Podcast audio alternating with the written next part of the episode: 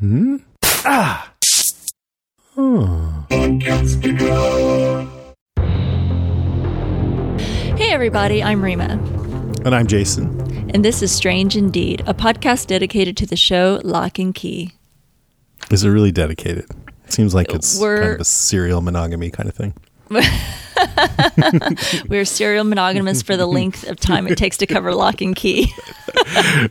We're so dedicated until we're done with you. Uh, today we're going to be covering the third episode of season one entitled, no, fourth, right? And it's called uh, The Keepers of the Keys. yeah. Good job, Rima, on um, adjusting the agenda um, properly. You know, I was so thought I did so good when I skimmed it and said, "Oh, look, you've got everything." And I'm reading the title. It's like head games. I'm like, you're playing head games. I'm playing head games with you on not having the agenda updated properly. That's on me. This is what happens when you have no sleep, lack of sleep. This is what. Um, let it be a lesson, folks. Get your eight hours. Knock, knock. Um, who's there? Hatch. Hatchu. Bless you. Oh, thanks. Better wash your hands. I don't sneeze in my hands or cough in my hands. I do the the, the Dracula. The Like- elbow thing. Yeah, no, not really the elbow. It's more Or like in almost like in like the in the shoulder. Oh, okay. It's like in my almost like in Got my armpit. That's better. Yeah, yeah. yeah. like super guard. Yeah. I've been taking the 30 seconds to wash my hands. Is everybody out there washing their hands? I hope. Don't. I try to remember. Yeah. Well, I'm fortunate. I don't have to leave my house. So I work Ever. from home. So, well, I did tonight. I had craft class. So it is kind of like, okay, how close do we all want to get to each other? Are we all like, I right know. yeah, we're up in each other's faces, you know, we're, we're like grabbing each other. You should be all. like, yeah, we're spitting all over each other. No, we're not spitting on each other. No, no, but you're close. Yeah, but yeah. So anyway, yeah, we're all up in the coronavirus. But um, well, there was some germ swapping going on in this one in That's this right. episode. So what what what were your just preliminary thoughts on this episode this week? yeah, every week it's maybe my new favorite episode. I really Oh. liked it Good. a lot. This was a little lighter, but you know, I always say I, I love when something moves me Mm-hmm. when I'm watching it, when I feel something, and it almost doesn't even matter what the emotion is. Like with Walking Dead, it's it's like terror a lot of times or grief. Mm-hmm. Uh, with this week or of Locke and Key, I felt really uplifted and happy for some some of it, and it's not just like a weird concept. It's like oh, I'm experiencing these feelings, which is great. I felt touched. I felt open hearted. I felt a little sad at some of it, a little apprehension at the end. So just all the way through the episode, I noticed myself feeling things, and then you know I thought maybe I was just in a in a good mood when I watched it the first time. So when I watched it the second time, I'm like, nope, nope, I really like this one. Good. it's good to have that affirmation, right? Yeah, um, yeah, you can never tell for sure. What about you?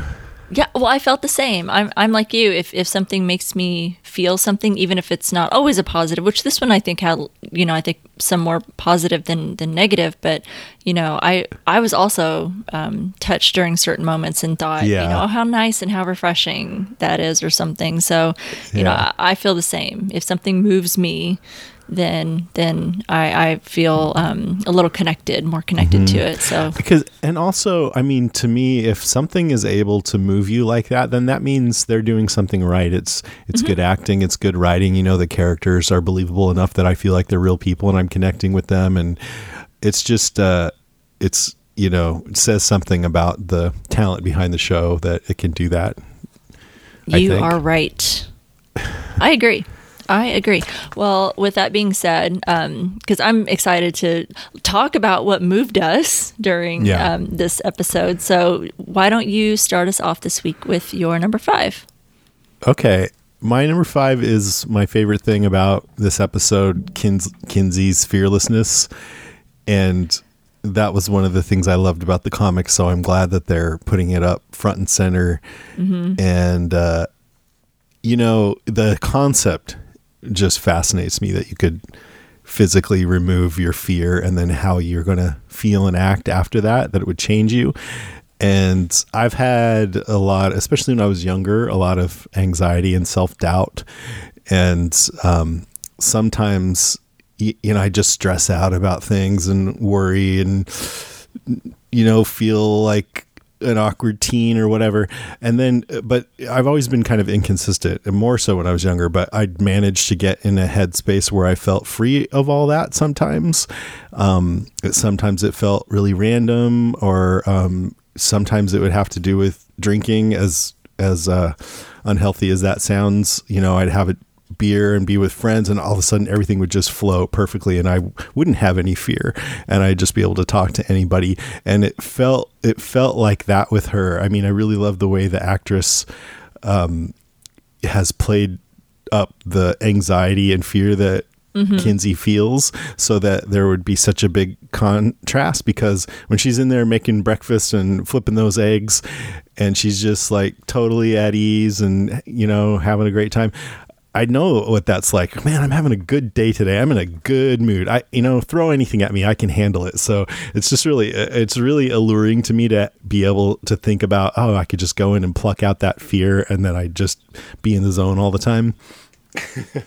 yeah, that's pretty amazing. I you'll have to um, educate all of us on what your how you managed to get in that space because Kinsey was able to just go in there and pluck out her fear. Now it yeah. it wasn't super easy. She had to, you know, I don't. I'm sure that thing put up a fight. We we got to see it up close, um, but you know she was able to pluck it out and just instantly have it. Was it simple removed. anyway. It's it's it's, it's, yeah. It's, it's, it's usually not so simple for mm-hmm. most folks to kind of get to the same space where you know if they're feeling anxiety and fear and how they can overcome that. It doesn't. It's not usually such a quick like snap yeah. your fingers process it's so complicated with me. I, I, I couldn't put my finger on on it. I mean, um, I mean, the drinking is actually pretty appropriate to talk about here because that's an unhealthy way to do it. Mm-hmm. Uh, you know, I mean, that's how I do it. I don't, I don't want to judge. Yeah, like I'll have a drink. Uh, pretty much every time I podcast, I have a drink. Um, kind of loosens you up, and it's they call it the social lubricant for a reason. But um, but this I feel like I mean, we haven't really seen any evidence of it yet, but I feel like this could ultimately be unhealthy. It's a shortcut mm-hmm. and it doesn't solve your problems on a deep level, maybe, and it might create some new ones. Like, you know, when she's telling her mom, no thanks, I'll take the art school application to the post office because I need to get there by Tuesday and this kind of organizational stuff isn't your thing. She's just really blunt with her. And I actually thought that, I mean, personally, I, I kind of like people being straightforward about stuff. But, um, you know, then when she said, Dad took care of these things because you were always busy with your art and fixing up houses, that's what you're great at. You don't have to try and do everything. Even that isn't super bad, but. It she a just sort of lost some sensitivity a... about her mom. Yeah. Yeah. Yeah, a little backhanded. And it was really blunt. And um, her mom is not in the best place right now given what's happened. So she kind of lost some sensitivity there. And it, it, reminded me of this book called radical honesty. Have you ever heard of that? I have not. It's called radical honesty how to transform your life by telling the truth by brad blanton. And it's all about being completely honest all the time even if it hurts people's feelings. So you might actually say something to someone like i think you're fat oh my god, which is horrible, right? And this guy was a therapist, and um, I think this brutal honesty. I at least it was reported that it was beneficial for his clients. But in the early 2000s, he ran for Congress, and it was like this rare thing where a political candidate was never lied and he lost and he was on it was an episode of this american life and i it's been a while so i don't remember the details but i think i remember one of his assistants saying yeah most people quit like we can't stand him after a while so anyway that this kind of reminded me of like that like you can be too honest I think you can be too honest. I think sometimes you don't have to speak every thought in your head. Right. You know. Um, yeah just because you're thinking it doesn't mean you have to speak it. Mm-hmm. So and sometimes, yeah, you, you need to be sensitive about where other people are at and what they're ready to hear and stuff like that. Um, but anyway, so she says she's starting to feel more like herself uh, than she has since they moved there, and that made me wonder if she used to feel more fearless before her dad got killed. You know, we were sort of speculating that maybe she always was a bit in her head, but she probably felt more like this before that happened. Um, and the way she's handling situations, like she passes by Eden and Jackie, and Eden says, "Oh, your hair looks like Easter came early," and she just like, "Thanks, girl," cool as a cucumber. And Eden looks confused, like she thought she was going to get a dig in, and I love that because I think how we respond to things is huge, and it it helps us to respond as if things were positive when maybe they weren't totally meant that way. And it also actually, I think we kind of train other people how to be with us, like um, if she it, Kinsey's exuding I'm comfortable with myself and putting out that vibe versus I'm super sensitive and fragile, then people are going to treat her differently, you know? You ever thought about stuff like that? Oh, absolutely. I think you Yeah. definitely train people how to treat you. Yeah, totally. What you will put up with, and just the vibe that that you put out. Um, and she, all these other little changes. She's does that awesome splattering poster, which where before she would have been afraid to show it to them, and she's like, "Yeah, I'll be back in the movie if you guys will take me." And and then the whole, I won't go too far into the stuff with Scott, but she's just really confident with him and telling him. Um, she he's like uh, you know it's okay if uh, I'm not going to sulk about this. I'm completely fine if with being just friends if that's what you want. She's like it's not what I want. I like you and I think we should hang out. She just being really straightforward and that's so appealing to me. I, I really love that. I, I, I just like that she feels that way and she'll just say it straight out with no fear. Like I feel like so far it's been mostly she just seems like way better off for having done this, especially given how things ended up with her and her mom this episode. So um I don't know. She was a bit aggressive with Scott and I thought maybe it might scare him off like even though somebody's more confident if this isn't the person that he fell for, maybe it would weird him out like no, I but it turns out he seemed pretty okay with it throughout the whole thing. He seemed very okay. I don't Yeah. think he had any problems at all other than just kind of being a little weirded out. Yeah. Um, I like when he was like, she's like, come up to my room. I mean, I feel like the show was trying to make us think that she wanted to have sex, and I don't even think that's what she wanted. So that's a little like uh, unfair red herring kind of thing. She wanted to take him into her headspace. But, anyways, um, when he was getting all nervous and he grabbed some toy or something that she had and did a Hadoken. Hadoken. Then, oh, that's stupid. Sorry. It was just really adorable. Yeah. Yeah. it was fun to see how he responded to her. Yeah, I, I thought that was cute just because he's you know like oh wow I'm in her room and he he wasn't quite sure how to act and you know Mm-hmm. and what she's she very was still expecting. and calm Yeah. and yeah that's how exuding like, confidence. Yeah, yeah like i remember at certain times I, I used to meditate a lot and i've always intended on getting back to that but i never did and sometimes especially right after i would meditate i'd feel just like she seemed to feel just like any i could take on anything that came at me and i was just looking people straight in the eye very still felt felt good you know mm-hmm. it's a good place to be in sounds like a really good place to be in. I need to get back into into that. Mm-hmm. Yeah, that I like that. Well, and and it's funny because that's actually my number five too. Um, You know, Hmm. Of we course. talk, of course. Well, you know, we talked last week how you know I I I don't really put my top five in any particular order. Like I don't save my number one for you know like the best thing or um, you know anything like that but so I was I was really excited about this too, and I, I really liked. You covered a lot of what I was also thinking as well, but one thing that I also wanted to mention, you know, and, and you mentioned it, but I'd like to just elaborate on as far as how the actress is doing a really great job.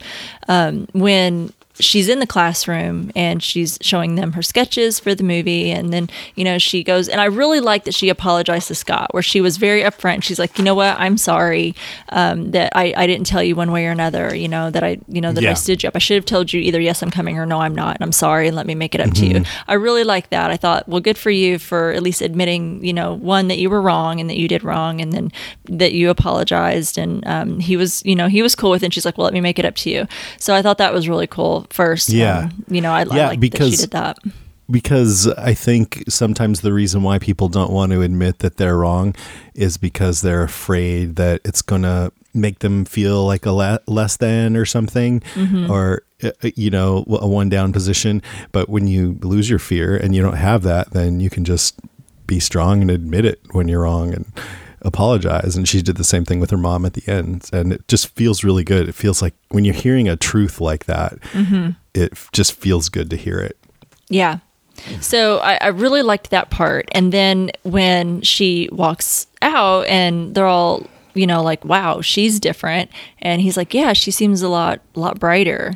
Um, and then, of course, they made the comment, oh, her hair certainly is. Um, But I thought that's exactly it. You can just tell um, the the change in her character from the first three episodes that we've seen her in, where you know she didn't really seem anxiety ridden and you know or anything like that, but you could tell she was just where she kind of held back a little bit, and she would and she talked a lot about how fearful you know she was, and you could just really see that turn. Um, you know, it, it really was like a change in her. Like the actress herself was able to really exude that change and how light and carefree she was. You know, she's dancing around to her music. You know, she's, you know, dyeing her hair and, you know, feeling more like herself and smiling. She's Yeah. cooking and kind of dancing around the kitchen. And um, you just kind of see it all throughout that whole episode and how she just just does feel lighter. She just she seems to have like a little bit of a skip in her step, and Tyler's like, "What is going on with you? you know, Yeah, what did you do? you? Yeah, like what is wrong with you?" And she's just But hopping Bode's along. like, yeah, bacon, right on. yeah, he's just kid. He's he's my spirit animal in that moment. I was like, Bode's protecting the bacon. Um, but yeah, he's he's absolutely adorable. Um, but, But I, I thought, I actually think she did seem pretty anxiety ridden a lot of the time. She just seemed so second guessing herself and, and hesitating and worried and all that. I know that she was really anxious about her art, and you know, she had all of these sketches, trying to do this perfect sketch of the bicycle to um, send off to her app or send off to the school with her application, and you know, she finally was able to rid. So I, I, I get that part. I guess I just didn't see it in, in so And- many other things. Well, when she was worried about whether to go hang out with Scott, I mean, she went, but it, it was like, looked like it was really hard. And she went to meet him at the concert, but then she, you know, no, I, I guess I don't want to. She just was like tortured about everything. Yeah, I get that. Um, but then, yeah, She's been I- through a lot. Yeah. Oh, yeah. They. Well, yeah. They all have. I mean, it just kind of shows, you know, how they're all kind of dealing um, with with the grief and the trauma that they that they went through. But you know, so I I think so far in this episode, you know, removing a whole emotion from her head. Um, is working for her, but I really, really think that in the long term, this is there's going to be some serious consequences. I think that is not going Yeah. to work out. So I think something's going to Yeah. escalate and not turn out as well. That's my feelings Yeah. on it. Because we have all these emotions for a reason and fear is a pretty important one for our survival. And i don't know exactly how this is going to backfire but it's a dramatic show so it you know there, there's probably got to be some backfiring going on. I mean she does still um like at the end when bode is kind of missing and you know the doors are all slamming and there's fire in the kitchen she's concerned. She's not just like eh whatever uh, but she's not she's not like uh, freezing up or anything from fear but she is concerned and she'll take action so it looks like it hasn't cr- made her like the kind of girl who will walk out into traffic or anything like that not not afraid of the cars but I, I think yeah i mean i think it was good that we didn't see any negative ramifications right when it happens because it's more fun to explore more of the positive but i would suspect there will be something bad yeah Yeah. We'll yeah, see. she didn't seem fearful because that's one thing that she did talk a lot about was when she was hiding from Sam Lesser when when she, you know she was holding Bode and they were Yeah. both hiding and, and she was talking about how yeah how frozen she was and she didn't act and she should have acted and you know she was really angry with herself for that. So um, she didn't hold back this time. She wasn't afraid to um, you know take action in that moment. She wasn't she didn't seem scared. Like said, she was concerned but I wouldn't say scared um, Mm-hmm, when when they actually saw um, Echo. I'm still calling her Echo at this point. Um, you i'm gonna call it that too it sounds she- cooler yeah, yeah. so anyway, yeah, I, I think you said a lot of that, and those those were just a few other things that I wanted to add um, from my perspective. So Cool. it's a good number five. What's your number four? Why don't you go next so that You Maybe we should start trading notes. And, Y- we can trade no show. no we can just trade back and forth go ahead so my number four I, now i want to talk a little bit more about her interaction with scott and if it's really a really good idea to let someone see the inside of your brain um, first, my first thought was, well, is it is it good to involve someone on, on the fact that you have these magical keys? You know, because one, you you know, I mean, she's not feeling very fearful. Um, and, and feeling like there's a lot of risk doing that. But I thought, is that something that you want to do? Could you be putting someone else in danger by exposing them to these keys? Um, because we know hmm. that Rendell and his family had the keys, and he's he exposed his group of friends. You know, there were six of them, and then there were only three that survived, hmm. and now they're down to like one. So or sort of two, yeah. Sort of two. He, he, she doesn't know that. Kinsey doesn't know that. she does not know that, But we but know that, we know that. Yeah, you're right. You, mm-hmm. Yeah, I mean, you have to keep thinking that the character doesn't know everything that we know. But so you know, first I'm thinking that like, is it a you know good idea to expose people um, to the keys? And then two, when we do, um, and then she decides to open open her head and let Scott come in. Um, what do you think? Because I, I, I don't know that she really explained why she was doing that. Why do you think she did that? It was interesting because, you know, like I said, they sort of gave all these cues to make you think that she wanted to get it on or at least kiss or something. I mean, she went, let's go up to the room, you know, why don't I give you the tour? How about my room? And she's like sitting on her bed and everything. And then she did like, even when he sat, she goes, come sit next to me. And he, she leans in towards him like she wants to kiss him. And then she goes, I want to show you something. And so, um, I feel like that was a little gimmicky misdirection. But anyway, I, I feel like still it's similar because she just has decided that she really likes him. And what's more intimate than letting someone walk around inside your head? So it was just a way to get closer to him and to sort of literally open herself up to him and be vulnerable. That's like the ultimate form of being I know. vulnerable. I mean, I what's know. I don't know. I I I think, I'm not saying I agree. I just Yeah. think that's where what her head is. And one thing though is Scott, he just exudes goodness. I mean, I guess you can't take it for granted, you know. You can't sum people up based on limited interaction. But so far anyway, he just seems like a really really good-hearted person. So I, Yeah. maybe if I was his friend, I might trust him. I don't know. Yeah, that's true. Um, I guess just coming from like a personal perspective, I mean, myself, I can be a, a really private person. I mean, if you ask me something, I'll tell you, but I don't, you know, I don't typically just volunteer a lot of information. I don't just, you know, have diarrhea of the mouth and just spill all my guts. I usually keep things close to my chest. But I mean, if you ask me something, I'll tell you, but I don't typically volunteer, at least when I'm sober. Um, you know, get, you know, it's a whole different story when vodka enters the picture or something. And You're like, check out this key. yeah, I'll show you all my keys if, if you give me enough alcohol. really? really things happen um, so so i you know i can i can you know i guess uh, it's a little duality happening but i think that probably happens with a lot of people i'm certainly not unique in that um, alcohol is certainly um, a, a, a, an open door for everyone but right. um, and maybe it's similar. I mean, she's taking out her fear, and when Mm-hmm. you drink, it sort of kills your fear too sometimes. Oh hell's yeah, um, Mm-hmm. certainly. Um, so I, I don't know, but I can see that that would be also really freeing. You know, she has removed her fear, so you know she she doesn't feel the anxiety or the fear of of opening herself up, and um, I think that just how she was feeling and you know being able to do that without the fear of being judged as well. Like she she's okay to let Scott in that space and show who she really is um, because she doesn't have an issue with it. She doesn't have that fear of being judged. Just like you know when you pointed out earlier when she walks by the girls and you know one tries to make a, a dig about her hair and she just keeps going with it and doesn't let it bother Right. her that she also She really didn't even perceive it that way. I don't think. I don't think she. cool. I'm not sure that she did either. So I don't Yeah. know. I don't know which is Thanks, cooler girl. that that she just either didn't perceive it that way, or if she Or was just like, I'm to- not gonna let it.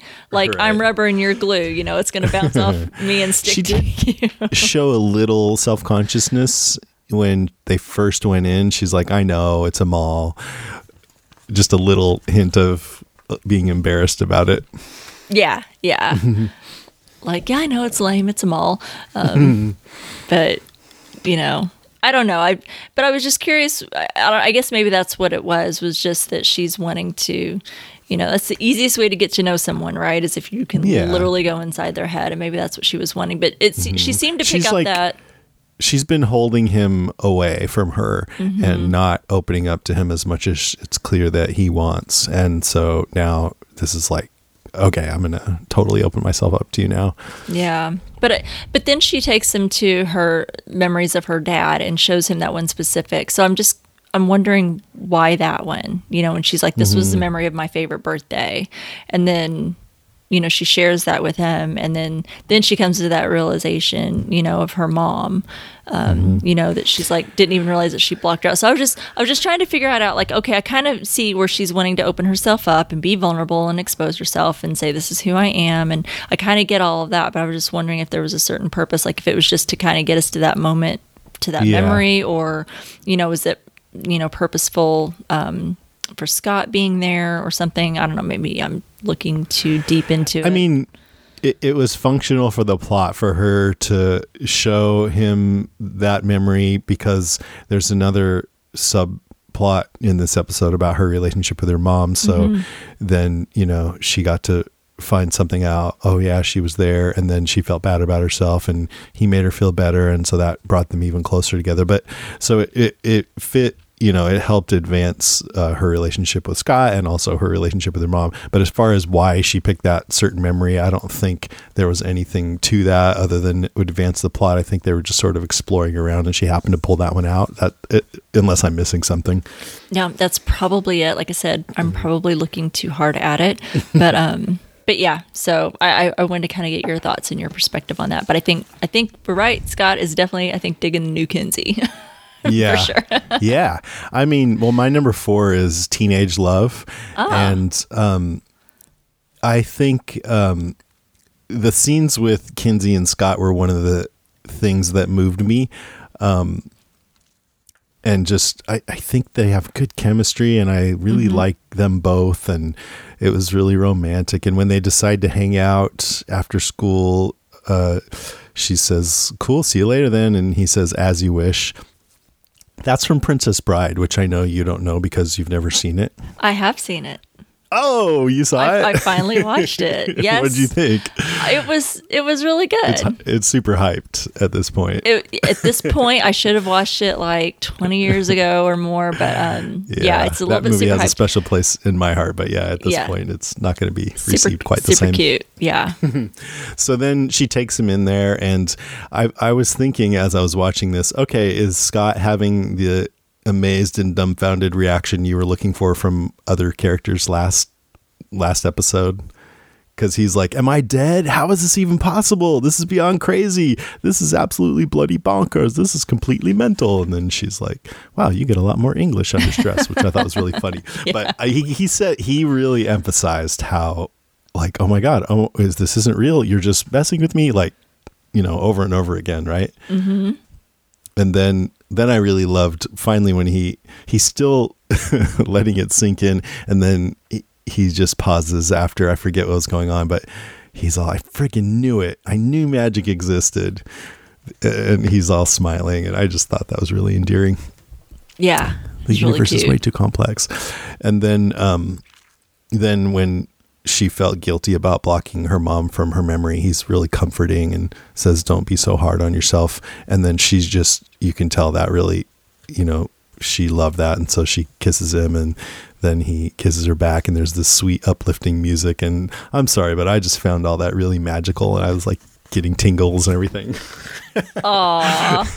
it was great It was really great. I liked when she pulled that memory because it's in like this box, um, and and of course all of her memories are like. I like how it was like candy store, and I'm like, that's what I thought too. It's like when you walk into those candy stores in the mall, and they're all like Yeah. perfectly color coordinated, and they're all really neat in these like lucite containers, you know, and you go to get the candy. That's what it reminded me of. So when she pulls that memory out and and she's holding it, and then he is across from her and he puts his hands on hers and and holds the Mm-hmm. box too and they both look in at the same time and peer in at her memory i thought that was super sweet i had a aw yeah. moment Yeah. Yeah.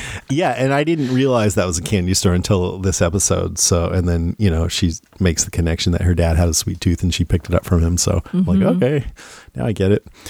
Um, and then the other teenage love is Tyler and Jackie. Mm-hmm. Um, but do you have that on your list? I'll, I can let you go first if you want.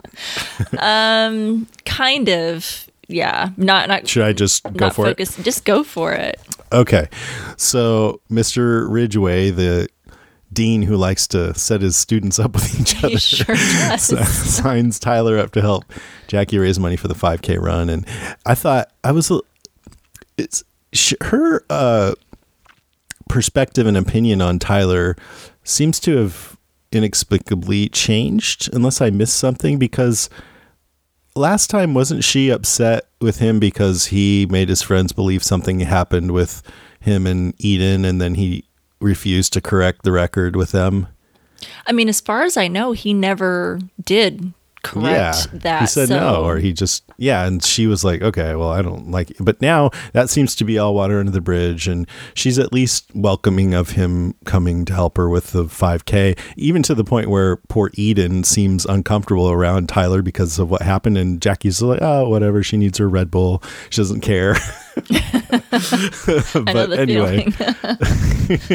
but anyways, um, I thought aside from that, their whole thing was really cute. Uh, 1st off, he finds out she's an Anglophile, so then he throws the English history book into his headspace, and I'm like, dude, I think I might. You know, I, I don't know, man. It's harder and harder for me to pick the anywhere key over the headspace key, especially after this. yeah, right. I'm like, man, I'd be throwing cookbooks in there and language books, DVDs maybe of series I've it's been meaning to watch. it's like the Matrix. Upload to the Yeah, Matrix. I know kung fu.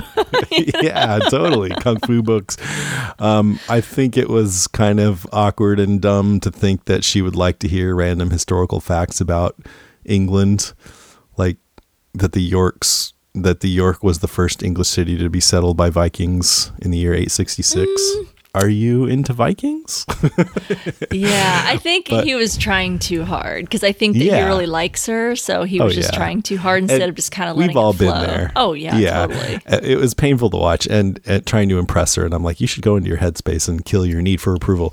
But uh, but anyways, then he he corrects himself because he later he's self aware about it, which uh, totally corrected it. Like he's teasing her for being sexist, not thinking he would be into the Jane Austen book, and she says, "I didn't realize you were so funny." And he's like, "You didn't pick up on that when I was boring you to death with facts about the UK." I'm like, "Oh yeah, that's that will win her someone over right there." Totally. That was way better. That was way Yeah. more organic and way more Uh-huh. natural. And then she laughs, and he immediately invites her out to clam chowder. I'm like, "All right, you seem to have righted the ship." Yeah. And then their whole argument about which clam chowder place was uh, better was was pretty cute. And i even liked that later when he told kinsey about it they agreed that the, their place back home was better but don't tell jackie because they kind of connected on that. And, and so all of this they have this kind of um, cute flirty banter. And i feel like that could tip into being like one of the um, cw superhero shows which i don't think you've watched a lot of right? But they're I've not. th- they're kind of cutesy and flip and it, it's fun but it's um they don't necessarily seem like real people but uh so far this feels a bit more grounded to me and it really reminds me of the way that uh, daniel larusso and ali were on in karate kid it just has that vibe to it and uh i'm digging it Yeah, it's cute. Mm-hmm. I'm I'm totally okay with the little teenage romances that we have amidst all of the magical keys and evil well ladies and you know Bode and his uh you know just random running off on his own with no adult supervision Mm-hmm. whatsoever. Um yeah, I'm digging it too. I thought it was thought it was sweet. I mean, I want it to be balanced. And about two thirds of the way through, I'm like, okay, wait a minute. This is all like really nice and nobody's having any trouble really. So something bad's going to have to happen. And it kind of did at the end there. It got more intense and I was glad for that. Yeah. I agree. I liked all that. It was really good. Thanks. So that was was that your number three? That was my number four Oh, okay. Because we Oh, switched that's right. places. we so switched. we switched. Okay. You go ahead. Okay. Well, why not? because we're already here. Well, my, my number three, I wanted to talk a little bit about Rendell's friends. Um, so we find out a little bit about Erin, uh, who's in a psych ward, Erin Voss, um, and we don't really know why she's in a psych ward or what accident that Ellie refers to. Um, I I think that Ellie knows more than what she's telling. Of course, I really feel like she's holding back a lot. I'm feeling critical of her a little bit. I am too. Uh, I I'm trying to be on her side and say and think that maybe she's she has a reason for it, but I'm, Yeah, I'm feeling she might. not so great because I'm like if you if there's something that you know, I mean this woman is on her own and she has these three kids that she's looking out for. If there's something that you know that they need to know, I feel like you Right. should you should be a little bit more forthcoming Yeah. with that. Yeah, like if she's like, "Have you seen your kids playing with any keys lately?" Because Yeah, they you could might- be dangerous. You might want to take those away. um, yeah, and I don't know if you remember this, but back in episode two, Tyler's friend Javi said, "So there's this one, or I think it was Javi. Mm-hmm. So there's this one where this lady just wandered in and she went nuts. All right, she's like a vegetable now, lives in an insane asylum, talking about Key House. Yeah. So I guess yeah, he, he was referring to Erin Voss. Yes, that's also my assumption. I thought that was probably going to come back um, when he said that, and I think Yeah, this is where right. it comes back to talking about Erin Voss. So I think she knows more about what happened to her. Um, so yeah, I'm like you. I'm a little bit more critical of that. Um, and then she also then confirms um, Mark's death by fire, um, and this is while Nina is showing her that you know she's like, oh, I'm wondering if you can tell me more about her friends, and so she's like, well, Erin, she's in a psych ward and she doesn't speak, um, doesn't elaborate as to what happened, even though I think that she knows. Um, she doesn't. She just you know says Mark died in a house fire, which I think she knows more um, about about that. Um, and then she um, talks about how they spent a lot of their time there, you know, at, at Key House, and that there wasn't a lot of adult supervision. So we don't really learn a whole lot about Rendell's parents and who they were. Um, just that they weren't around a lot, so they were left to their own.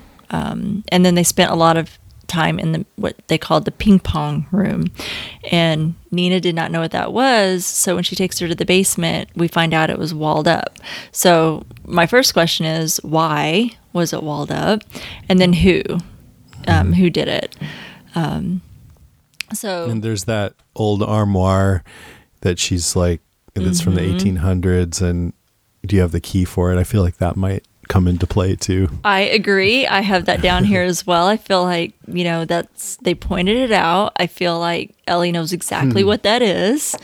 And did it seem like she was looking around for something or I think she was so. either looking for something or else she was looking at something and remembering something about it? yeah, I, it looked like she was looking for something because she, you Mm-hmm. know, Nina's kind of just looking at random things and she's, this is all new to her.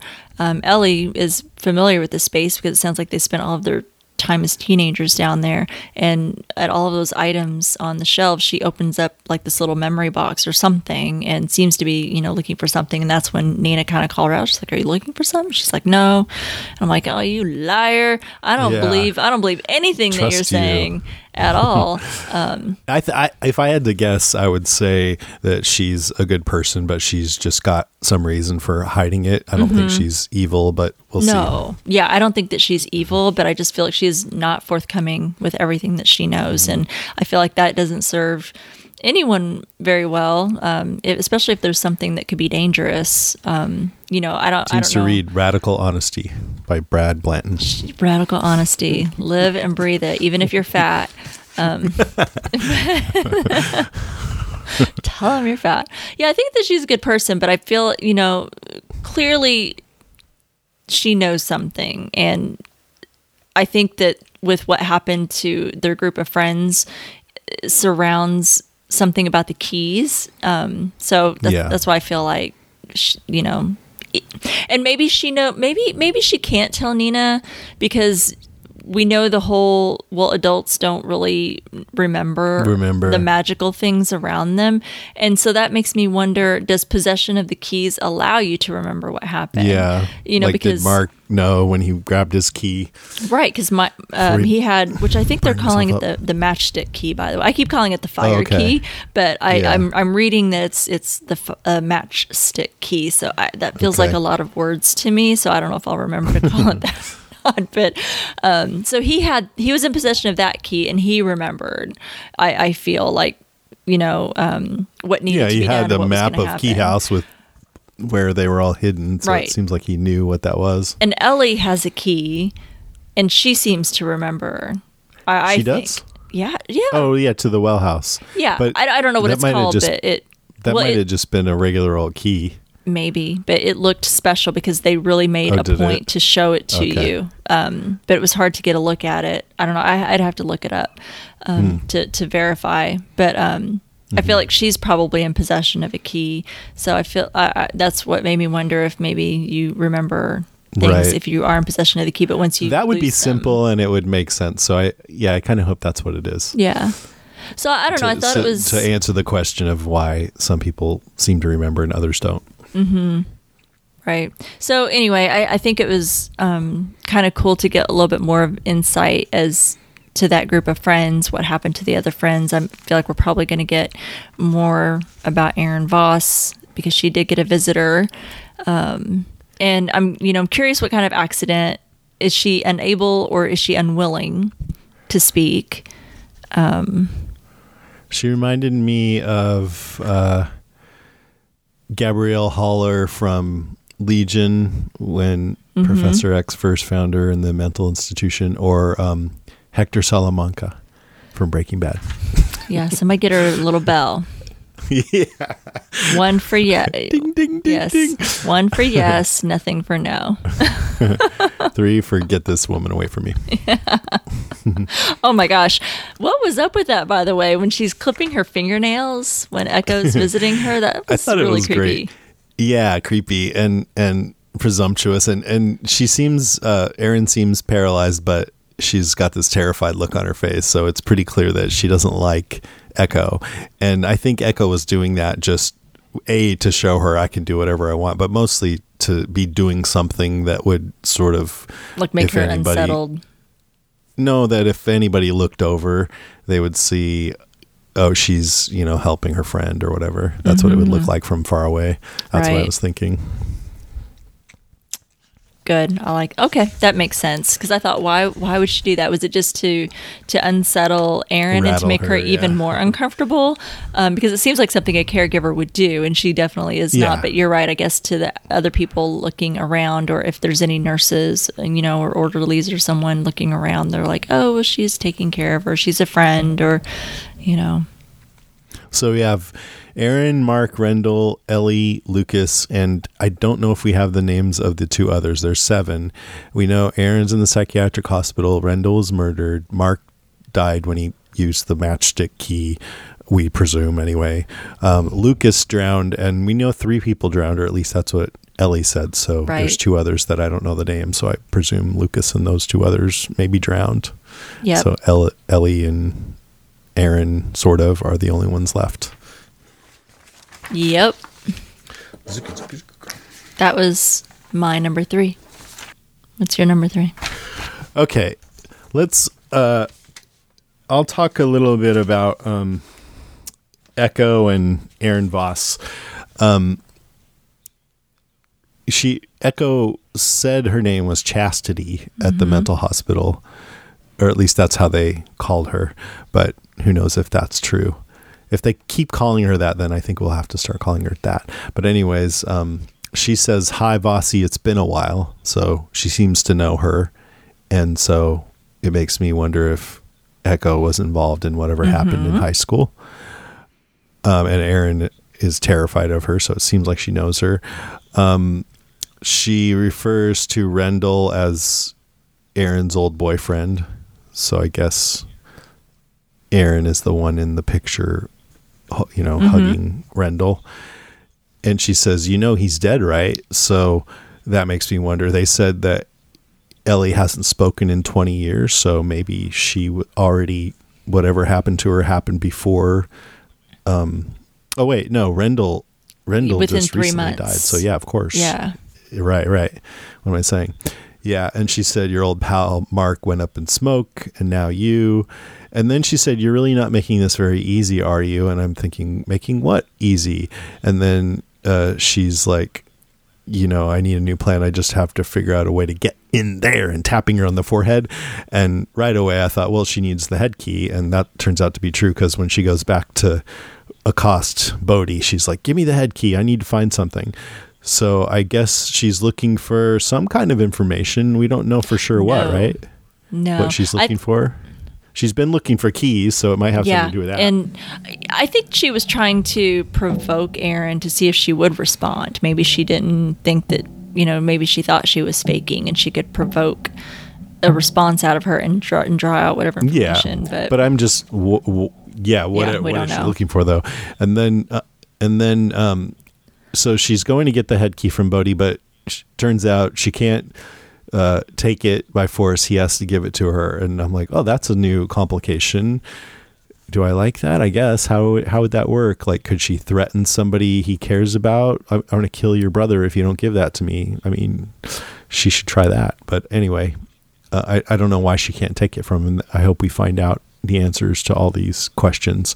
And I was also wondering if um, she'll go after Ellie too, who's the only one left. Like, does Ellie have some information that she might want? I don't think we've seen her interact with her yet. not yet. So that's all I had about that one. Oh, okay. That's good questions. I like that. Um, so my number two, uh, we, we talked a little bit about it already, um, and as I'm sitting here going through my notes, I don't know if I really have a whole lot to add other than um, so we talked a little bit about the other purpose for the head key. So I'm like you, I after seeing this, I was like, dang, kept talking about how much fun the anywhere key would be. Like it would be fun to try them all out once, but if I had to pick one and you know, this is the one you're gonna have for the rest of your life, it would be the anywhere key. But I'm like, well damn, now I think I might want the that head key. um, because, you know, yeah, it'd be pretty cool to go and um, pluck out my fear and anxiety and be as you know carefree as as Kinsey is, but then also to be able to upload all of this knowledge, you know. And I, I thought it was funny that Tyler did not want to go in his head. I thought that was kind Yeah. of funny. And the difference where Kinsey's just like, I'm going in, um, you know, and, and and facing whatever whatever's on this other side of this door. Um, Tyler, he's just kind of Yeah. like he cracks the door open, throws the book in, and hurries up and slams it shut. And and It kind of fits his personality. yeah, because he's just sort of been trying to like let's not deal with this all right just don't don't even think about it and she's more like just racked with um, fear and anxiety and wants to alleviate that pain Yeah, yeah, Mm-hmm. Yeah. It's very telling of, of all of their their personalities, just like how Mm-hmm. their their head space. I mean, we don't know what Tyler's looks like yet. Um, I don't know if we'll find that out, but you know, we see we've seen Bode's and we've seen Kinsey's, so that seems very characteristic of, of their personalities and who they are.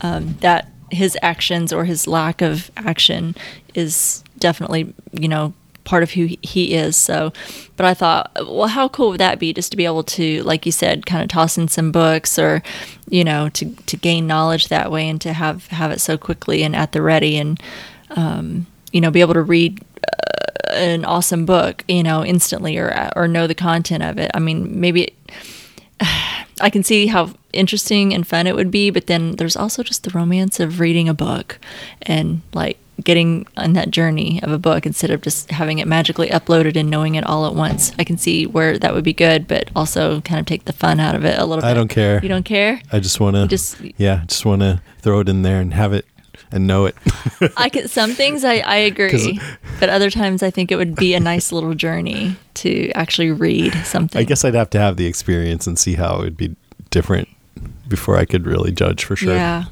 I can see uh, definitely advantage of to save time, all the things that you like kind of need to know or want to know quickly.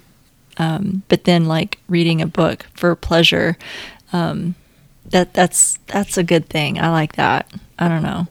Um, so yeah, I, I thought I thought it was interesting how he, you know, when his teacher or the dean was talking about the differences um, between you know him and his late late wife and how that's how he took it was like if we could find one thing in common, you know. Um, you know, if they could talk about gardening, they could talk about anything, and that's how Tyler, you know, kind of plucks that fact that you mentioned that she's an Anglophile and um, you know, he's like, well, I'll just learn all there is to know about England and spout Mm-hmm. these facts. I mean, to me, Anglophile means I like fish and chips. I like the Beatles. I like Monty Python.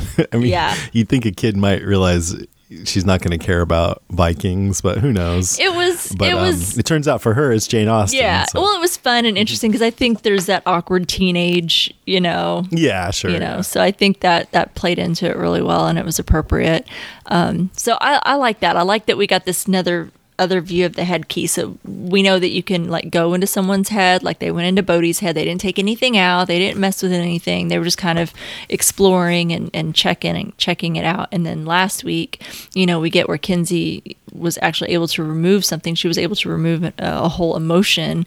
And then this week we learned that you can add stuff and and gain knowledge in, in that way. So I'm curious if there's anything else we're going to learn from that, um, or if that's kind of kind of it, which is all pretty cool. So that's that's the only thing that I had to add to what you said earlier.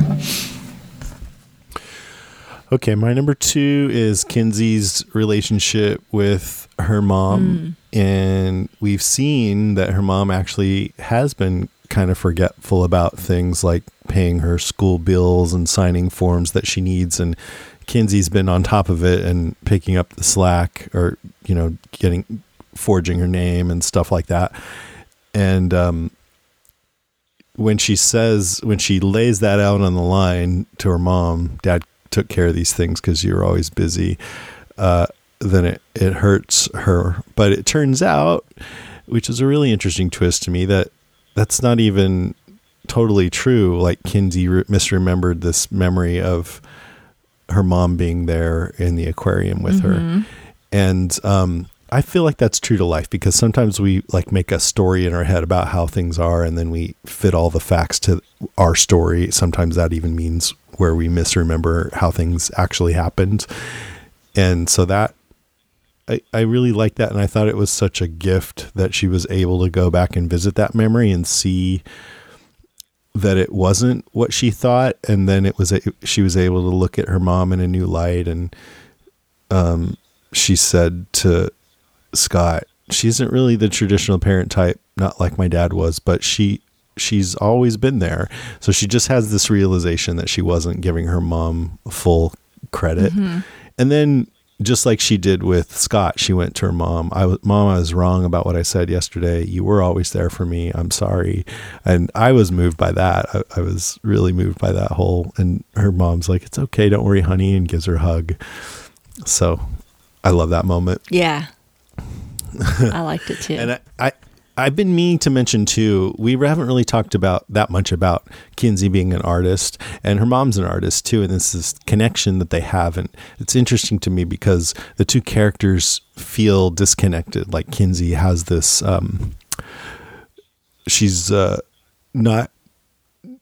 She's she's holding something against her mom, but the fact that they're both artists makes me feel like there's still this subconscious connection or maybe a subconscious desire to be closer or something like that. Mm-hmm. yeah, she's been really critical of her mom, and Yeah, yeah. it's it's hard to watch, especially if you're a mother of a, a daughter. And Yeah, I feel that too as a father of a son. yeah, yeah, there's both But- sides to that. So you know, Yeah. But then I mean I also when she when her mom is um neglecting things and she has to pick up the slack. I experienced a little bit of that when I was younger, so I can kind of see it from that side too. Feeling resentful, that's the word I was looking for. yeah, like you're having to kind of you know parent a little bit, Yourself, yeah, yeah.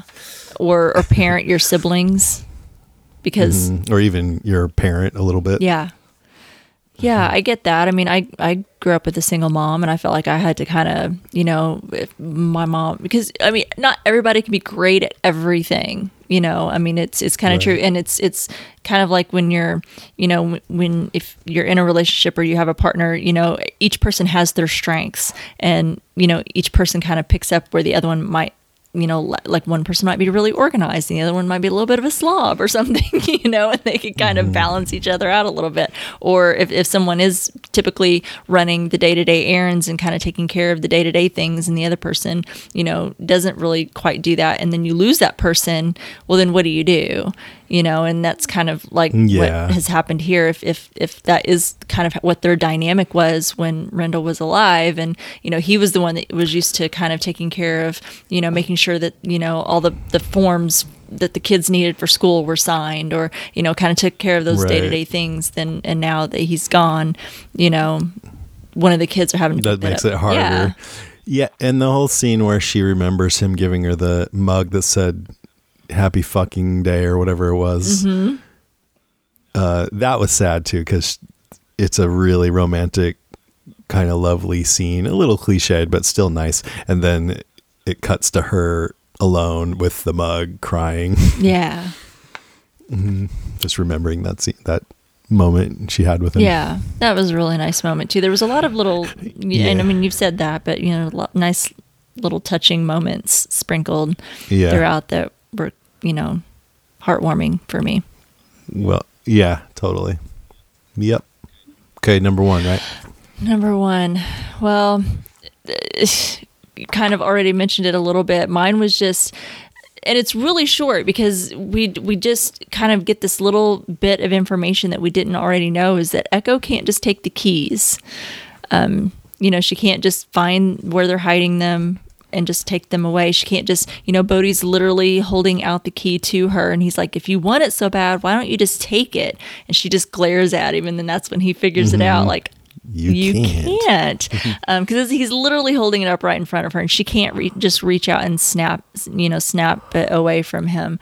Um, that they have to be given to her. So I thought that was really interesting, and I'm kind of curious why that is. Like why? It's interesting because it's like she wanted the head key to get into Erin Voss's head to get some information or something Mm-hmm. that we don't know, and she couldn't get the head key, and so she says. Uh, Oh, you think you're clever? Well, I can be clever too. And then she goes and does something, which I, I think maybe you're going to mention now. But it's like this is an interesting show because we're getting this whole teen romance slash drama thing, but the sort of quest part of the show where a character is on a quest to get something done and keeps having obstacles put in their way is from the villain's point of view.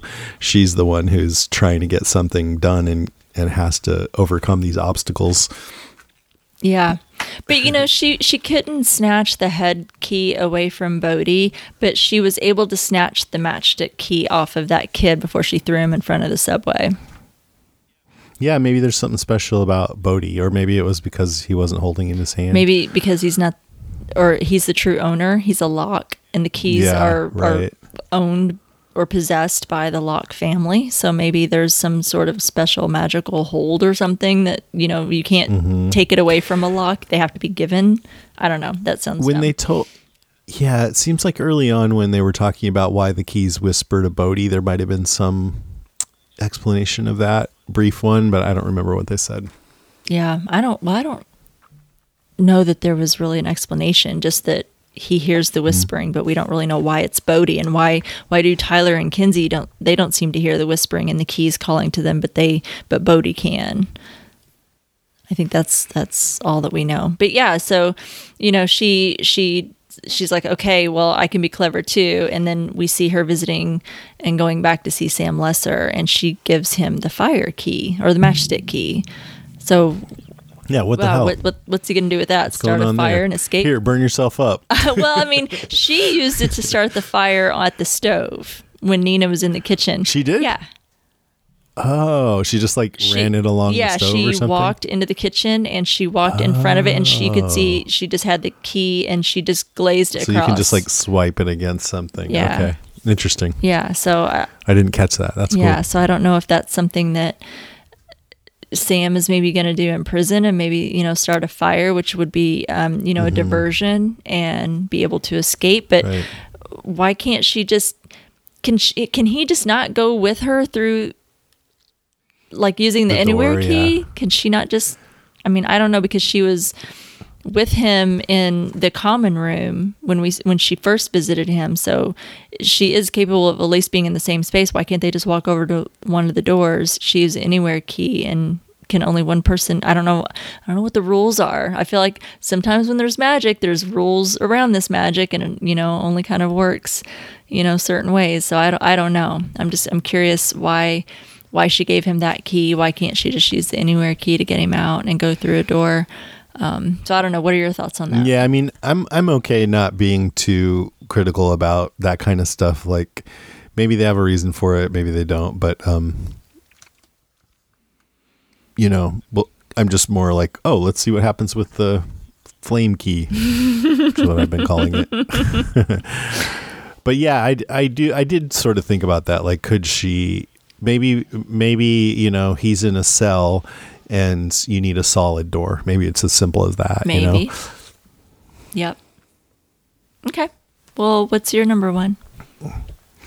My number one is Dean Ridgeway, who um, there's a part of me that's sort of critical about him getting involved in Tyler's life, but mostly I just like him a lot. Mm-hmm. And, um, you know, normally I, when I was a kid, I wouldn't want an adult getting into my business, but then again, I never had teachers setting me up with cute girls.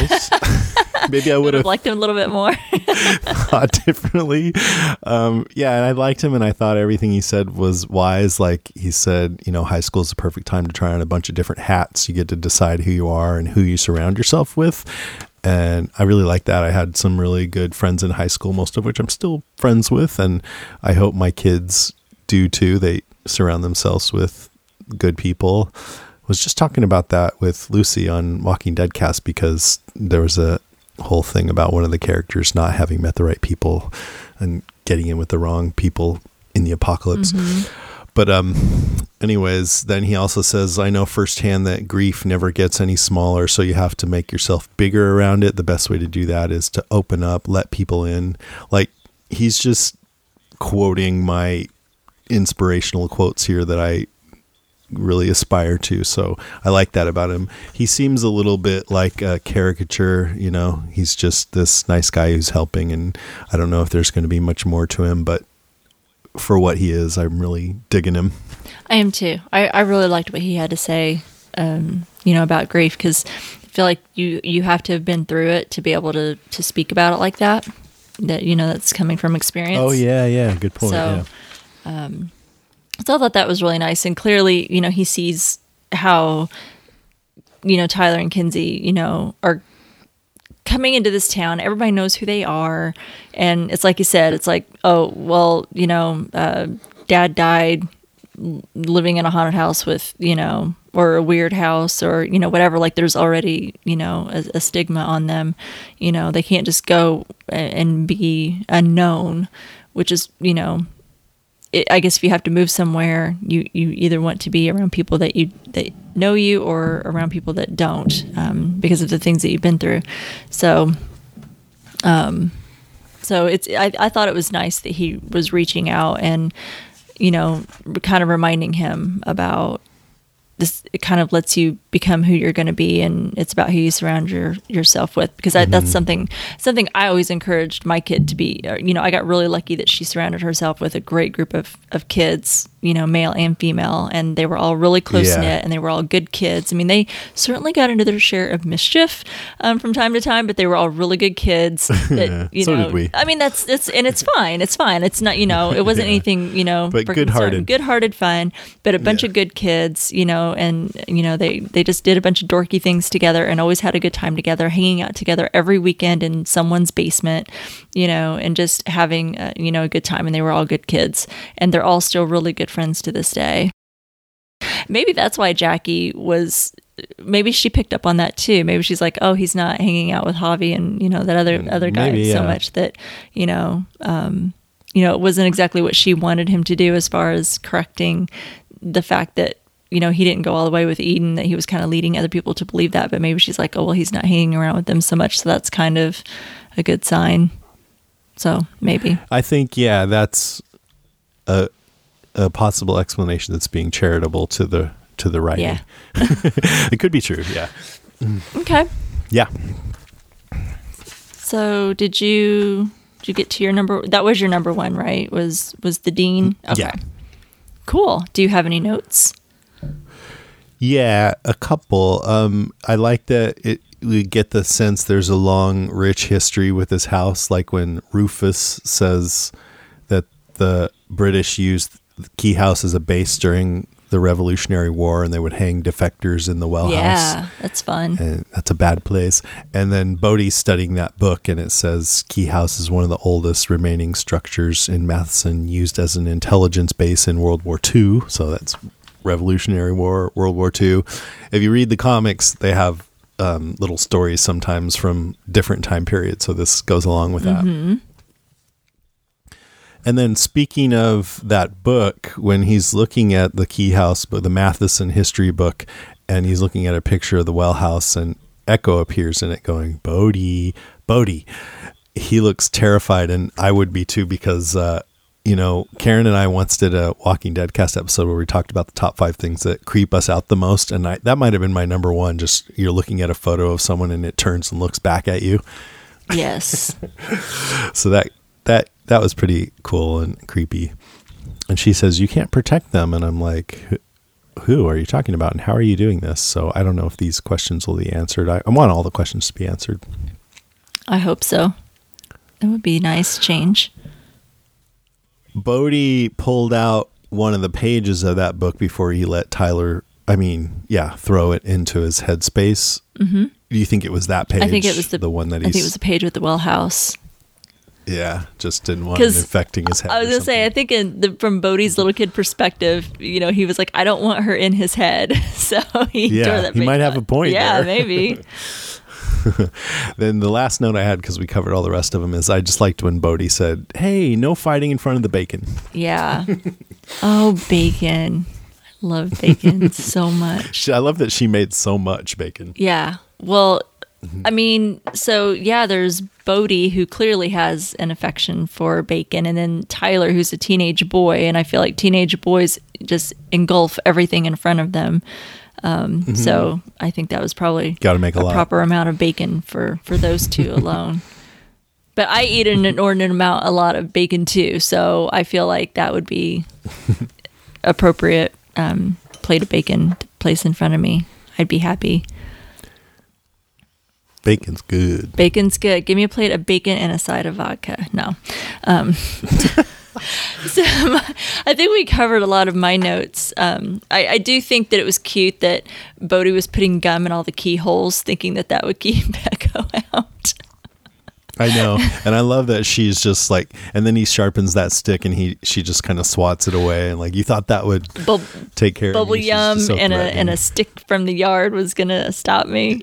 Yeah. that's- but I thought it was cute. It's, it's just charming that you know this little kid, Mm-hmm. think, you know, thinks that he's he's trying to be clever. I mean, it's not. He's trying his he's best, trying his yeah. best, and it's not a terrible idea if he plugs up the keyhole. She can't put a key. yeah, why not? But it was great that it didn't work. He, it's not like he's Kevin McAllister in Home Alone or something. Right? Yeah, he's not setting up all these booby traps that just work so perfectly. He's trying. Demolish them. Yeah, but I thought I thought it was really cute. I, I dig Bode. He's just I think absolutely adorable. Um, The only other thought that I had, and this is just completely just like unrelated to anything else, but you know, as Kinsey was on her laptop, um, and I thought, how many Wi-Fi boosters are needed in Key House to get a good signal throughout? This place looks huge, and Yeah. um, I can't imagine getting a good Wi-Fi signal in any one location unless you're sitting nearly in the same room with the Wi-Fi. Well, I wish we had Eero as our sponsor because that's what I use, and it just totally transformed how Wi-Fi works in this house. Where it used to be that Netflix would cut in and out all the time, and then we put I put like three Eeros in, and it's it's great. So they just stick a bunch of those around. They should be good. Hmm. Yeah, I've thought about getting stuff like you know a few of those to help.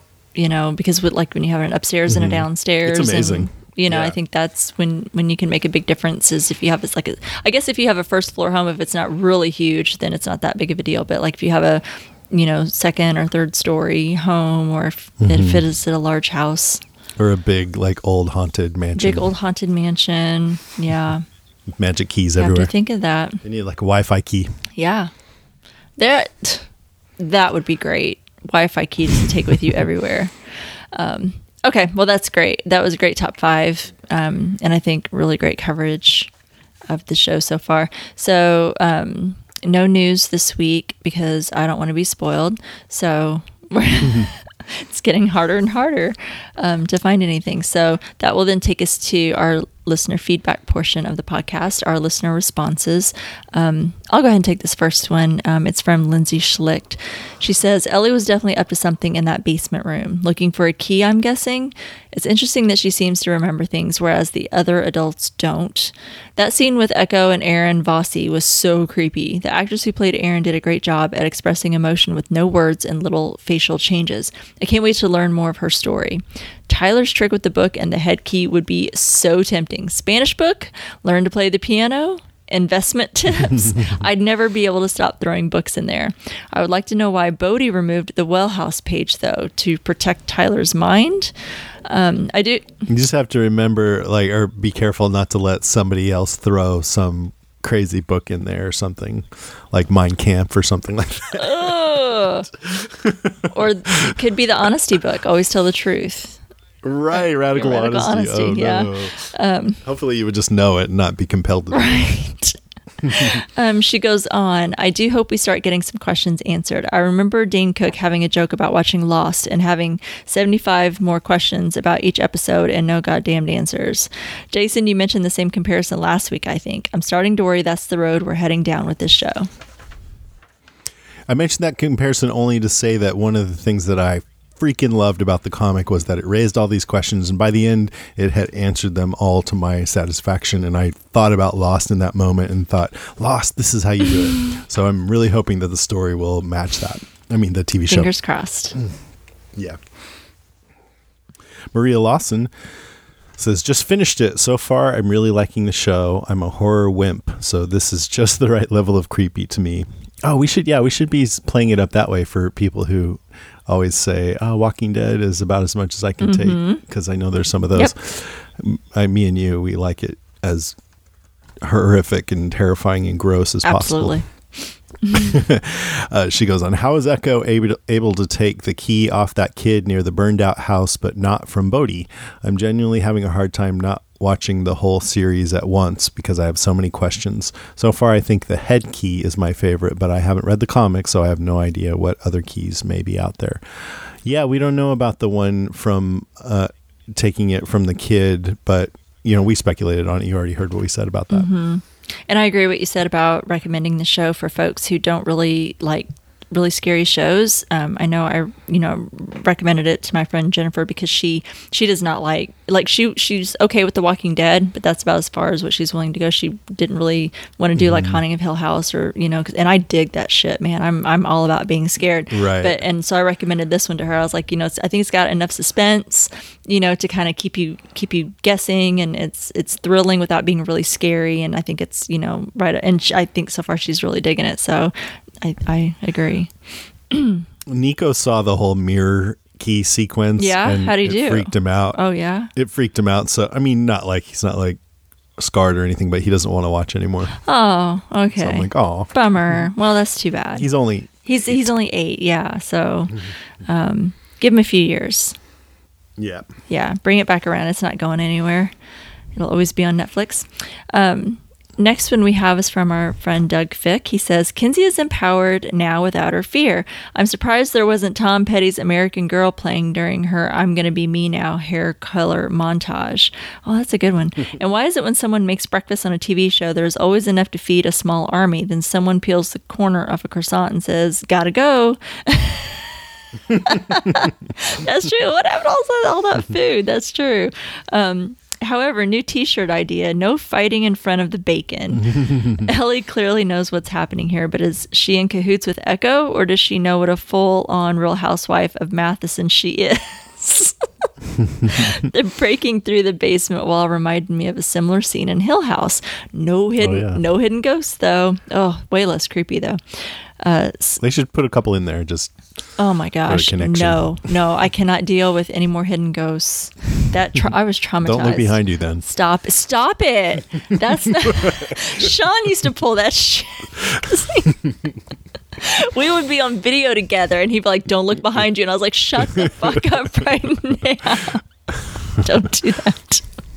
anyway, Doug goes on. So now we know the woman Javi was talking about is um, who went crazy and can't speak. It was obvious that Echo and her know each other, but Echo does not appear in the group photo or in the yearbook. Is she someone they summoned with the keys? Did she drown the friends? And if keys have to be given to her, how was she able to take the key from the rando kid? Exactly, that was my question. What key did she give Lesser? Um, the fire key or the anywhere key? Pretty sure it was the matchstick key or fire key, as we're calling it. Um, and why did Kinsey tell Scott about the keys and let him in her head? She lost her fear, but not her common sense. However, he had a more reasonable reaction to the magic.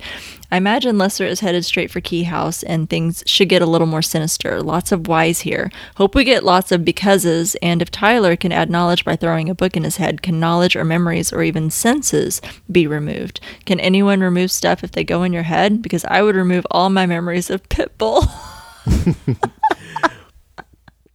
I mean, I think, you know, come to think of it, uh, as far as I know, unfortunately, there hasn't been any season two announcement.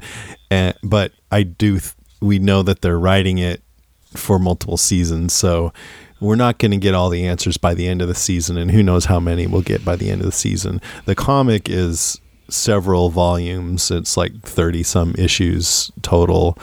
So um, by the end of that, you know, like I said, I was really satisfied. But who knows by the end of the season how satisfied we'll be? I don't know. yeah, because we're not there yet. Nope. Paik Allen says, really, really like this episode. I can see how this one will be described as Dawson's Creaky, and it was chock full of the mushy, emotional romance stuff. However, I can be a big softy, and this episode hit that spot perfectly. I'm right there with you, brother. The Kinsey slash Scott stuff and the Tyler Jackie stuff were both honestly super adorable. And to follow it up with maybe one of the creepiest scenes of the series so far of the well lady showing up was brilliant to me. Mm hmm. I think I had a good balance, like you were talking about mm-hmm. earlier. That was great. Thanks, Paik. I'm with you. I was okay with some of the mushy stuff. Good for you for being a softie and admitting it. okay, so we've got a couple of voice messages this week, and the first one we have is from our good friend Greg. Hey, this is Greg. So I'm just saying that I don't think that there's any possible way that I could bring someone else into my mind and display the vulnerability uh, that Kinsey did with Scott. Like straight up, the, there's too much crazy shit in there. Uh, organized, unorganized, whatever. There's no fucking way I would do that. Um, and then uh, Echo and Bode in the Ring of Fire, uh, and it really just uh, makes me wonder if it's like in the book It, where you know Pennywise can get the kids if they uh, half believe or don't believe at all, but uh, one of the other characters can kill him because he's kill them because he's real. Maybe that's what Sam is is uh, Echo's extra plan. Uh, and that fire key is a lot more powerful than I was thinking it was. Anyway, have a good one. Later. I didn't understand that. Did the whole it reference? So Pennywise is n- is not really effective unless he can You he, he has to feed off of their fear. So Okay, if they're yeah. if they don't believe in him or if they if they're like you're not here, you don't exist or I'm not afraid of Right. you, doesn't work on So them. how does that translate to Locke and Key? I, I well I, I don't know if I understand how exactly how he's translating it into Locke and Key. It's maybe that um, Something about Sam and the fire key. Yeah, I don't, I don't, I don't quite understand. Greg, let us know what, what I what missed. Please elaborate. um, okay, so the next voice message that we have is from our good friend Steve Brown.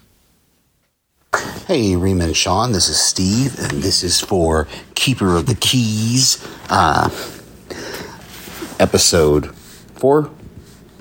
Yeah. Anyway, um, uh, I really, really liked it. Uh, who who boarded up the ping pong room? I'm not sure, and and obviously um, Alicia is that her name? The the friend she knows more than she's saying uh, about all this. Um, when Echo goes to visit the woman in the insane asylum, she calls herself Chastity. Uh, the closed captioning called her Dodge, so I'm not sure what name. I'm just going to keep calling her Echo. And by the way, I think I said it. I don't think I actually said it last week. I think it was in my one of my feedback posts that uh, straight hair Echo is sexy scary. Um, I loved Tyler's line, "A new kid, dead dad, weird house," and. Uh, did you notice that Tyler, when he opened the door to, to put the book, to throw the Matheson book inside his head, he didn't look. He just he just threw the book in there and then and then closed the door, and we didn't see what he did when he when they found the book about England. So uh, I loved the mug, uh, ray of effing sunshine. Thought that was really really clever. Uh, Scott's reaction to to magic being real, I thought was great. I, I thought, and I don't know of anybody else. I thought that that whole scene was acted really well by by both of them. You know, him starting out kind of thinking, "Oh, am I hallucinating? Am I dead?" And then when he finally comes to realization, he's like, well, "I knew it. I knew magic was real all along." That I I can't do a British accent. Um, but okay, I uh, can't wait to hear what you guys thought. Talk to you later. Yeah, I agree. Yeah. That was I love that scene. Same. It seemed um, genuine, and he's maybe that's why she felt so comfortable. Is like he's open minded, maybe, and open. Yeah, I that. think she had a feeling that he would react well to all of it. He's got a big imagination. that's true. He's a creator, filmmaker, so that makes sense.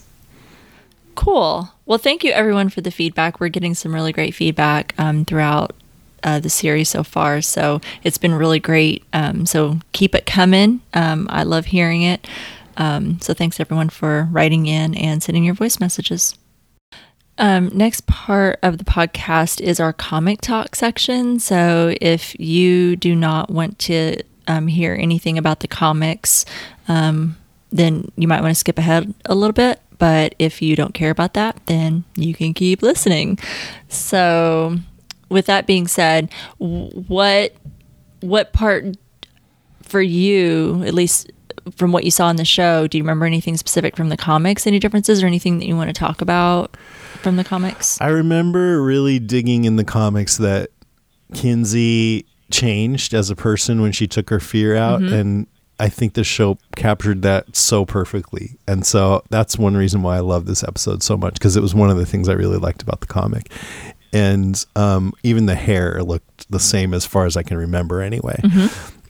Um, and I also, uh, it's hard not saying what I know about Echo, but it's not time to talk about that yet. But I will just say, since Steve mentioned that um, it said Dodge in the closed caption, that that Yes. is what she's called in the comics, Dodge. So I've been waiting for them to say that name, but I don't know Yeah, they're if they not. will or what. Yeah, it's it's really confusing because they're not saying it in the show, but yes, in closed captioning. And then, um, like I was looking up something on the Locke and Key wiki, and that they're that's how they're referring to her as well. And it's like, but no, Maybe it just hasn't come up. Yeah, you know, no reason for her to say her name. right? But there's more about her Yes, coming up. has to be. She's definitely, um, I, I think, a little bit more present in the comics than what she has been in the show so far. oh, yeah. Yeah. Definitely kind of involving herself and weaving herself into the fold a lot more. Of course, a lot of it kind of I feel like they're they're kind of sticking to like the first volume a lot closer for this first season, but they're plucking a lot of other things out of the others and you know, kind of, you know, playing with the you know, as far as the, how everything played out in the comics and they're kind of playing it around differently um in, in the show. Headspace was the second volume, right? Mm-hmm. So they're mostly sticking to the first volume, but then a lot of stuff from Headspace. Yes. So Yeah. So yeah, and, and she was she was more present, um, you know, and kind of yeah, I don't want to talk a lot about what she did or anything like that or how involved, but She might was, still do it, huh? Yeah, because the, you know, I don't know. I guess I don't know if it's okay to really talk about it or not because we are in comic talk, but you know, um, so yeah, there's there's definitely some differences there. Anything else? No. Um, After this, it's kind of all a blur to me, to be honest. Okay. Oh, that's okay. Well, I know that I I, know kind that of you remember were. some stuff at the very end. Yeah, and that's okay. Um, I, I I knew that you weren't going back to kind of re- re- refresh yourself. That you were kind of leaning on what you remembered from your first go around, and that's totally fine. Because I want to be, I don't, yeah, I'd rather instead of thinking about all the details that are different and the same, and also, um, you know, I've forgotten a lot. So I'd just rather just experience the series a little more fresh and, and be surprised by it. Yeah, that's totally fine. So there there is a difference, and I'm I'm curious if you remember this part um, or not. Is that in the in the comics, Nina is more in the throes of alcoholism instead of being six years into recovery. Yeah. You know, as she is. she's just totally useless Yeah. from what I remember. Yeah, totally. So Just like zonked out, drunk all the time. She was, and and so there was a lot of that contention between her and Kinsey because of, you know, she was so deep into her her addiction that she wasn't present for her kids, and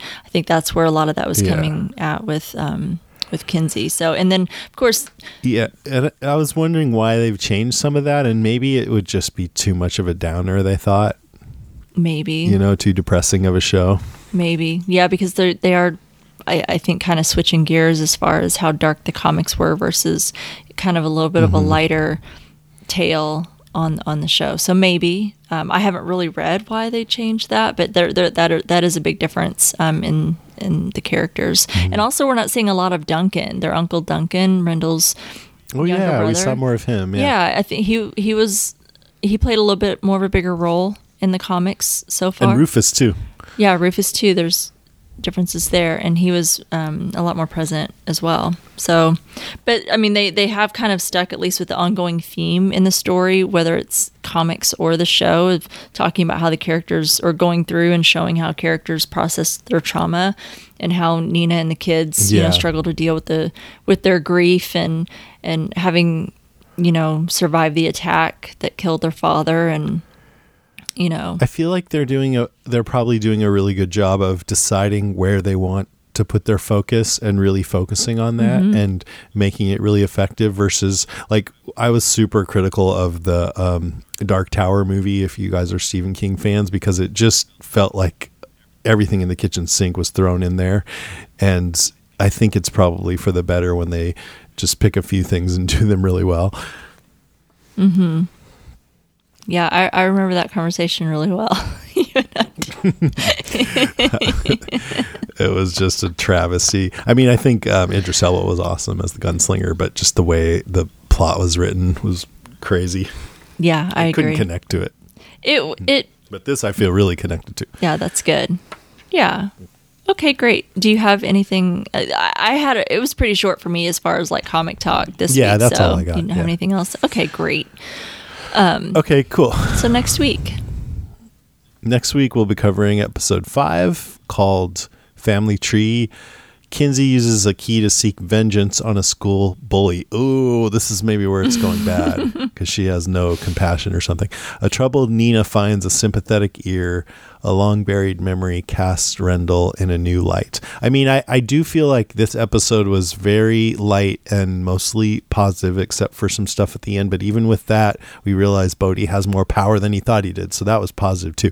So I think this series needs to get some more trouble and darkness in there for, for it to really grab us. yeah, because next week Sounds like that might happen a little bit. Yeah, because next week, or well, not really next week, I guess, for whenever you're watching the show, the next episode, any Mm-hmm. regardless of when you watch it, is episode five, and there's 10 episodes total. So we've Yeah. got to kind of, I, I agree, start to see a little bit of a shift here because we're going to be at the halfway point of the series. So we got to, I feel like we've done a really. Mm-hmm. Can't be all just flirting for another six episodes. Can't be all kissing and flirting. we got to get to the meat and potatoes of, of what's going on. Um, so yeah, I feel like they've done a good job of like kind of laying this foundation, and we kind of get to know who everyone is and getting to know their characters, and we're getting you know getting things established. Now it's time to kind of move forward. So, yep, good Yeah. place for it. Awesome. Can't wait. Uh, well, we are really excited for you to follow us into Key House, but until then, you can follow us on Twitter at Strange Tea Cast. You can like us on Facebook at facebook.com slash strangertcast, and you can check us out on Instagram at strange underscore indeed underscore pod. You can email us at strangerthingscastpod at gmail.com, and you can also find us on the TV Time app. You can find Strange Indeed and some other great podcasts at podcastica.com. Please go out and leave a review for Strange Indeed on Apple Podcasts. What other podcasts can we find on Podcastica, Jason? I can't remember if I mentioned this last week, but Westworld is getting going here, and I'm going to do a catch up episode next week for seasons one and two. And then David and I will start with season three, episode one, the week after that. And I'm feeling very intimidated by the prospect of getting back to that, but also excited. I'm going to have to re educate myself and remember what the F was going on in that series think we should get just- back into it because Scrap season two and just. no, I gotta go. I don't even remember anything, but I, that show is like freaking taking a college course. But I'm gonna dive in and do my best to try to explain it to everybody. It was really fun. I mean, and da- it was fun to podcast with David. So we'll be Yeah. getting back into that. And of course, Walking Dead is in full swing, and it's been pretty great. This la- most recent episode was like watching an episode of, or uh, watching a Halloween movie. So that was awesome. Yeah, that was a really great episode, and you and Lucy are doing a great job covering that. And then really exciting to have you and David Thanks. back for um, Westworld because Westworld. I feel like you know David is both of you have really great things to say and and I feel like you don't give yourself enough credit with um, your knowledge and how you're able to kind of you know um, pick apart and and help but David is so knowledgeable and listening to him it's like oh my gosh like all these light bulbs are just firing off whenever I whenever I hear you guys so I'm I'm glad to have the help because with a show like Westworld I need a little assistance in figuring out what's going yeah, on Yeah, absolutely. So, yeah. I mean, any show that I podcast on, I know it's so much better. And and Westworld is I've so benefited from doing a podcast on that show because I'd just be so lost without it. Um, even shows that aren't complicated, though, I notice that I'm not paying as close attention, and I sometimes get halfway through a season, and I'm like, "Hey, I, I actually don't know what the hell's going on here," you know. But when you podcast on it, you have to be really um, careful and learn every detail. So that's great. One other thing I wanted to mention too is I really love the nights when you and I podcast on Locke and Key because then when we're finished, I get to go watch the next episode, which I'm going to do in a few minutes here. well, I'll let you get to that, but we're really excited um, for that. And and you're right about what you're saying about podcasting on a show. You definitely learn a lot more about it. You're a lot more observant. You pay closer attention to things. But Yeah. I, Or if you listen to one. or if you listen to one, too. I would just rather listen to you guys. That's where I was going with that. I would rather just listen to you guys podcast about Westworld because I, in no way, shape, or form, would be well equipped to podcast on it. I would be lost. It's a challenge, you know. Sometimes I, I'm like on podcast day, I'm like, what the hell did I just see? And I'm writing all my notes. And then, like, you know, 30 minutes before it's time to record, I'm like, oh, wait, I think I figured something out. And I'm like, so you know, I, I, if I put my mind to it, I could usually figure something out. There's been a couple times where I think I have it, and then David goes into his spiel, and I'm like, "Oh yeah, you're totally right. I was way off base." But I think we both do that with each other, so it's good. Totally. Oh yeah, you guys do great. So excited to have you guys for season three because I think Paul's it's gonna gonna be on there, I was gonna say Aaron cool. Paul is in season three. If no one knows uh, that already, um, super exciting to have him him on the show. So. Mm-hmm. Anyway, that's really great. Thank you for sharing that with everyone because I think everyone will be excited. Yeah. All right, that is our show. Thanks for listening, everybody. We appreciate it. Yeah, until next time, I'm Rima. And I'm Jason. And Maria Lawson is strange indeed. She is. Just kidding. I don't know.